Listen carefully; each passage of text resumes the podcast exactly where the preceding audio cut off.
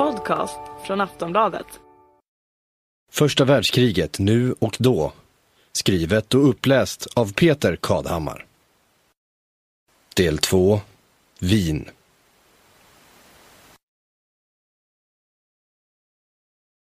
Hur kan den stabilaste och tryggaste av världar gå under som om någon knäppt med fingrarna? Den frågan söker jag svar på i Wien, en gång juvelen i imperiet Österrike-Ungern, nu huvudstad i en nation så obetydlig att ingen utanför landets gränser kan namnge dess förbundskansler eller president. Tillsammans med historikern och guiden Alexander Stolhoff promenerar jag genom staden. Vi går och går och efter några timmar sätter vi oss med trötta fötter på Café Central. Naturligtvis börjar vi diskutera den nuvarande europeiska krisen. Av de senaste 70 årens händelser är det Ukraina som direkt för tankarna till 1914 och världskrigets utbrott. Jag kan inte tro, säger herr Stolhoff, att motsättningarna kan trappas upp till öppet krig. Han sätter armbågarna på bordet och räknar på fingrarna. Handeln låser Ryssland och EU i ett ömsesidigt beroende. Moderna kommunikationer för länder och folk närmare varandra än någonsin tidigare. Dagens ledare behöver bara lyfta telefonluren för att pratas vid. Inte skulle de börja ett storkrig om Ukraina. Nu pratar du som Norman Engel, säger jag. Han förde fram precis samma argument för hundra år sedan.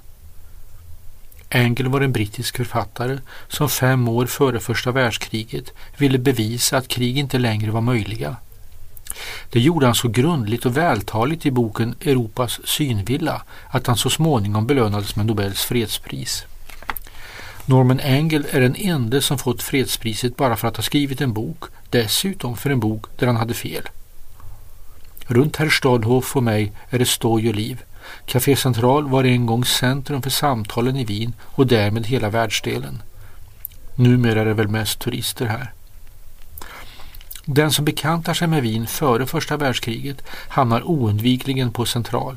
Här satt, nu är det herr Stolhoff som räknar på fingrarna igen, psykoanalysens fader Sigmund Freud, den banbrytande konstnären Gustav Klimt, den fruktade satirikern Karl Kraus, den briljante författaren Hugo von Hofmannsthal, hans kollega Arthur Schnitzler, den berömde reportern Egon Erwin Kirsch, den landsflyktige kommunisten och blivande grundaren av Röda armén Leo Trotsky och många, många andra.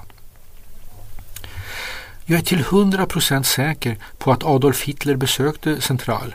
Han var intellektuellt lagd och då gick man hit. Stalin var nog också här. Han var ju i Wien för att på Lenins uppdrag studera nationalitetsfrågan i Österrike-Ungern, säger herr Stolhoff.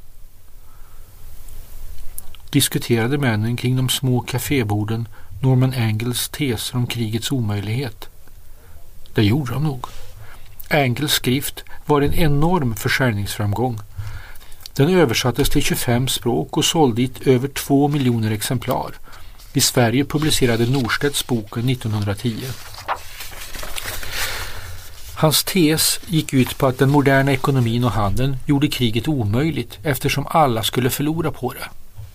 Dagens värld är inte som medeltidens när en kung drog ut med sin här och erövrade territorium. Man plundrade och förde hem krigsbyten. Kanske tvingade segraren befolkningen i det erövrade området att arbeta åt sig. På så sätt berikade den vinnande kungen sitt eget land och utarmade förlorarens. Så fungerar det inte längre, förklarade Engel. Om exempelvis Tyskland besätter London och plundrar Bank of England får det katastrofala ekonomiska återverkningar över hela världen. Det internationella finanssystemet går i stå, handeln upphör och det drabbar även Tyskland. Citat Hela den tyska finansvärldens inflytande skulle riktas på att förmå regeringen att göra slut på en situation så ruinerande för det tyska näringslivet. Så skrev Engel. Känns resonemanget igen? Det är precis så EU och USA resonerar idag med de ekonomiska sanktionerna efter Rysslands anfall på Ukraina och annekteringen av Krim. De ryska bankirerna ska tvinga Putin till förnuft. Jag har ätit upp min schnitzel och herr Stollhoff börjar bli klar med sin kokta korv. Han säger, och han verkar nästan förvånad över sig själv, att han inte är fullständigt uppdaterad på Norman Engel. Herr Stollhoffs specialitet är vin. Kaffe? I Wien måste man dricka kaffe. Caféet är en institution och på den tiden det begav sig, säg våren 1914, var det en kommunikationscentral, bibliotek och arbetsplats för de intellektuella och ett andra hem för många andra. Man kunde sitta en hel dag över en liten kopp kaffe och ett glas vatten. Kyparen fyllde på vattnet och lät gästen vara i fred. Här fanns all världens tidningar. I viss mån gäller det även idag. I alla fall kan man finna de största tyskspråkiga och de vanligaste på engelska. Ett bra café höll även med böcker och uppslagsverket Brockhaus som sammanfattade det väsentliga av sin tids vetande. Kyparen, var snäll och ge mig mer vatten och Brockhaus, femte bandet som börjar med COT. Det var sin tids internet, säger herr Stollhofer. Han kluckar tyst åt sitt lilla skämt. Det var en värld som i backspegeln tycks så hanterlig och stillsam. Cafésittaren förkroppsligar en bekväm och förutsebar tillvaro. Det tysta klinket av kopp mot porslinsfart. Prasslet av tidningar, samtal. Någon sitter och skriver, reservoarpennan raspar på pappret. En kaférevolutionär är en som pratar mycket men gör lite och den beskrivningen stämmer nog i de flesta fall. Fast Trotskij ansågs 1914 vara den skickligaste schackspelaren på Wiens kaféer. Sedan åkte han hem till Ryssland och vann inbördeskriget. Författaren Stefan Zweig beskriver i sin berömda memoarbok Världen av igår detta Wien. En stad präglad av tolerans, öppenhet, vetenskap, kultur, nya idéer och framsteg. Han kallade det trygghetens gyllene tidsålder. Citat. Ingen tänkte på krig, revolution eller omvälvningar. Allt radikalt, allt våldsamt tycktes på förhand uteslutet i denna förnuftets tidsålder. Med förakt såg man tillbaka på tidigare epokers krig, nödor och uppror. Nu var det endast en fråga om årtionden innan man skulle övervinna den sista ondskan och brutaliteten och denna tro på det oavbrutna och oupphörliga framsteget hade för denna tidsålder i sanning samma kraft som en religion. Så skrev Stefan Zweig. För närvarande tycks Europa drabbat av Zweigfeber. Några kvarter från Central har Teatermuseet en utställning över författaren. Teater Spielraum har gjort en pjäs av ett bortglömt romanutkast. Hans böcker ligger framme i boklådorna. På biograferna går den amerikanska storfilmen Grand Budapest Hotel som är en orgie i romantik över det gamla Centraleuropa.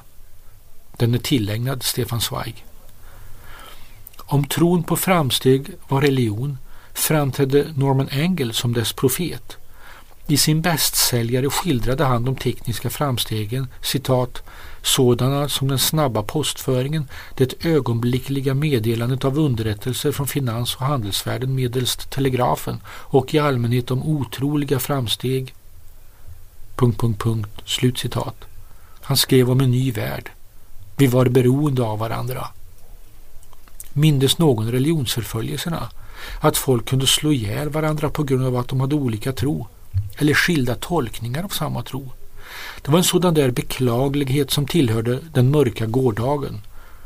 I den moderna tiden, år 1910, var det ju allmänt erkänt att yttre våld är gagnlös då det gäller religiös tro och åskådning. Så skrev också Engel.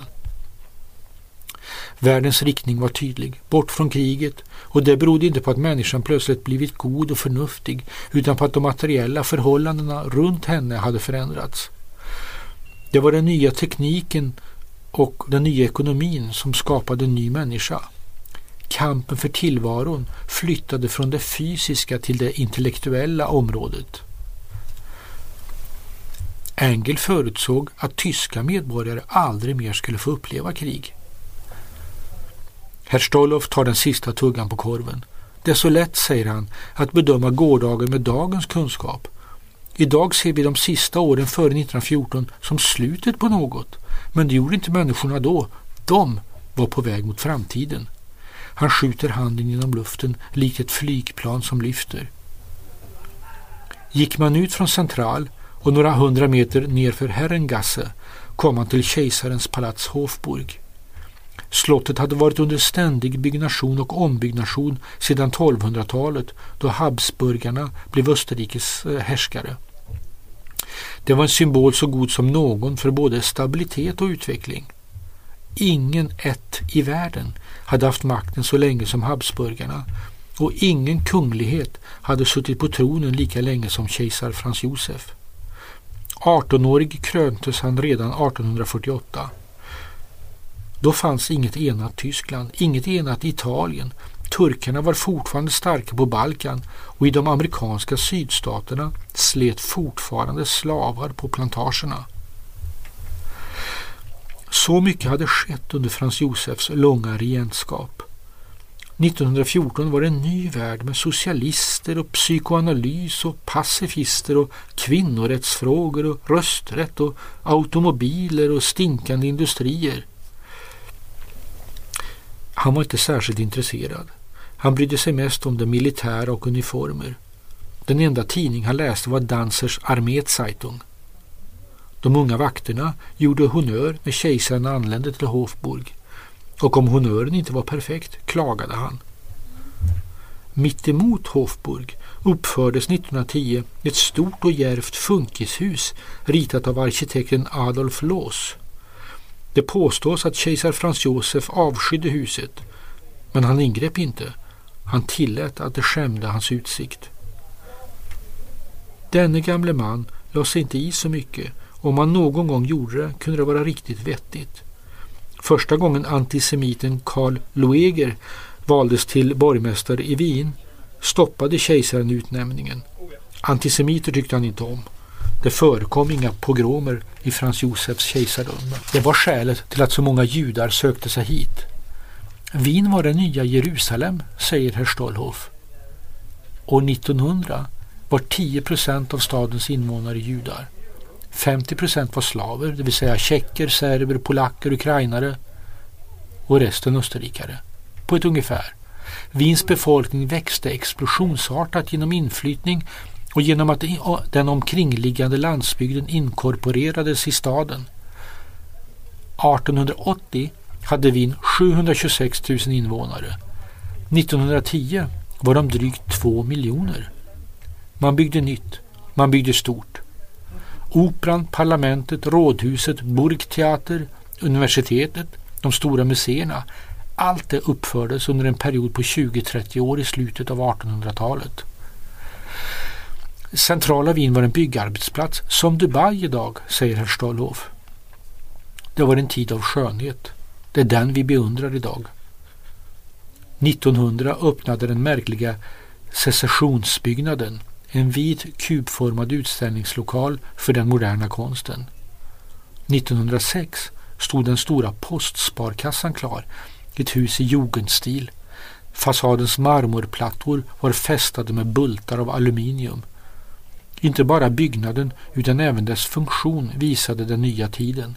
Postsparkassan var arbetarnas och tjänarnas bank och ett tecken på, att, på ökande välstånd för dem längst ner. Mittemot postsparkassan byggdes det nya monumentala krigsministeriet invigt 1913. Dubbelörnen på taket vägde 15 ton. Wien var en stad i snabb rörelse framåt och den berömde stadsplaneraren Camillo Sitte förutsåg att staden år 1950 skulle ha fyra miljoner invånare. Jag lyfter handen och viftar på den tanige kyparen som är elegant klädd i svarta byxor och vit jacka. Det är lunchtid. Central börjar bli knökfullt och servitörerna ilar från bord till bord. Alla ville till Wien. 200 000 invånare saknade hem. De hyrde säng av mer lyckligt lottade när dessa var ute och arbetade. Det fanns ett speciellt ord för dessa hemlösa, betger. Folk bodde i kloakerna och under broarna. Det stod tiggare i gathörnen. 10 procent av stadens invånare arbetade som tjänstefolk och flickor från Böhmen ansågs särskilt lämpade att ta hand om små barn. Inget av det anar man när man promenerar genom staden idag. Det som finns kvar är de fantastiska byggnaderna, den enorma prakten, det estetiska förhållningssättet. Allt skulle vara vackert. Samtidigt som en tiondel av stadens invånare saknade bostad var ingen detalj för liten för att inte ägnas den största omsorg och uppmärksamhet när man byggde till exempel postsparkassan. Stefan Zweig skriver att Wien var njutningens stad. Citat Förmågan att musicera, dansa, spela teater, konversera, att uppträda på ett fint och behagligt sätt vårdades här som en konst i sig. Slut citat. Det var en stabil och välordnad värld.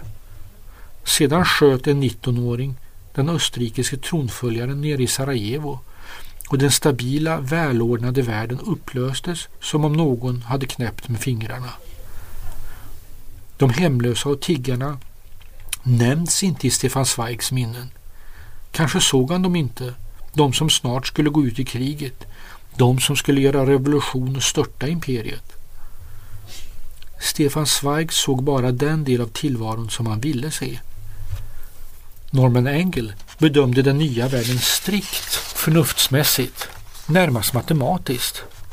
Han glömde de tusen irrationella faktorer och tiotusen tillfälligheter som styr våra liv. Herr Stolloff och jag dricker upp vårt kaffe. Sedan går vi ut på Herrengasse och jag tänker, vad är det vi inte ser idag? Du har hört del två av första världskriget nu och då av och med Peter Kadhammar.